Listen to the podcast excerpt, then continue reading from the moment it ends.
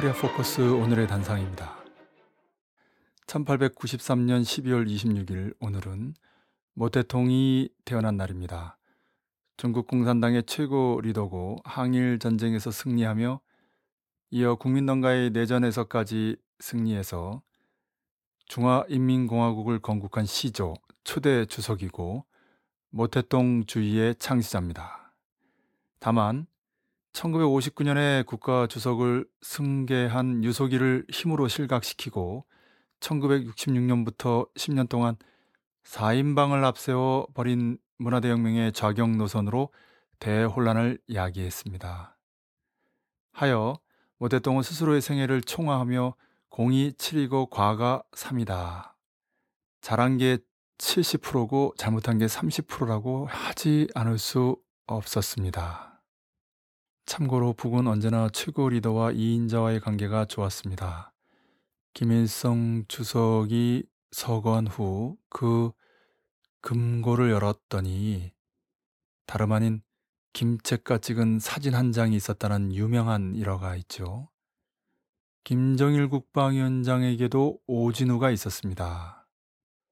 김일성 주석이 키워서 김정일 국방위원장의 오른팔로 오진우를 세운 것처럼 김정일 국방위원장은 최영애를 키워서 김정은 제1비서의 오른팔로 세워졌습니다.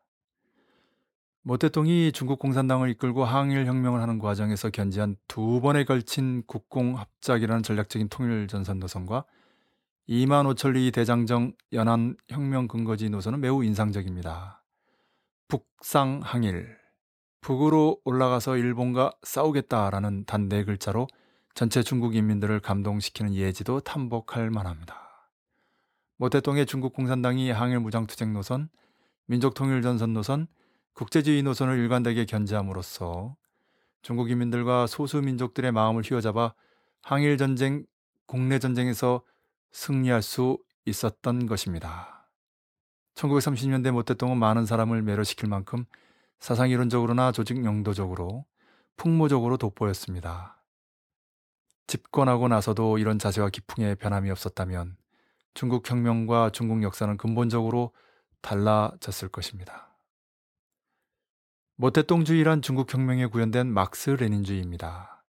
모태똥은 특히 모순론, 실천론이라는 노작을 통해 막스 레닌주의의 변제법적 유물론과 사적 유물론을 심화 발전시켰는데요.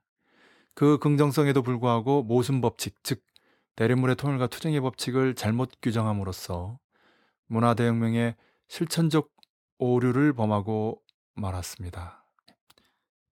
풀어 설명하면 사회주의 사회에서의 계급 투쟁을 그릇된 사상과의 사상 투쟁의 형식이 아니라 적들과의 대적 투쟁의 형식으로 전제적으로 진행시킴으로써 엄청난 희생과 후과를 야기시킨 것이지요. 사물의 변화 발전의 동력은 그 사물 자체, 즉 존재에 있는 것이지 대립물의 통일과 투쟁이라는 관계, 즉 모순에 있는 게 아닙니다. 모순을 절대화한 데로부터 사회주의 사회에서 계급 투쟁을 극단화하는 과오가 비롯됐다고 할 수 있습니다. 모태똥이 연안파의 최창익을 배후 조정하고 소련파까지 끌어들여 북에서 1950년 8월 종파 사건을 일으킨 것은 모태통이 범한 가장 큰 가오 중 하나입니다. 최창익은 북에 머물고 있는 팽덕회 군대에 의지했지만 김일성 주석은 중국 눈치를 보지 않고 매우 단호하게 이 사건을 처리했습니다. 모태똥은 1960년 모스크바 전승 기념식에서 만난 김일성 주석에게 자신의 잘못을 뉘우쳤지만 그렇다고 김정일 국방위원장이 제2의 고난의 행군으로까지 부른 8월 종파 사건의 엄중성이 없어질 수는 없습니다. 이러한 패권주의적인 발상은 중국 공산당에 여전히 잔존하고 있어서 중국 혁명 이후에도 중국이 주변의 사회주의 나라나 다른 나라와의 관계가 국제주의적 관계, 동지적 관계로 형성되는데 결정적인 장애가 되고 있습니다.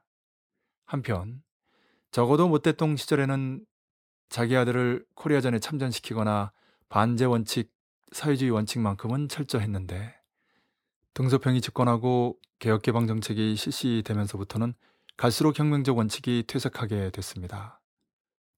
가령 북미 대결 전의 나날 미제를 비롯 제국주연합의 대북 고립압살 책동에 부안해동하며 기회주의적으로 처신한 게 그렇습니다.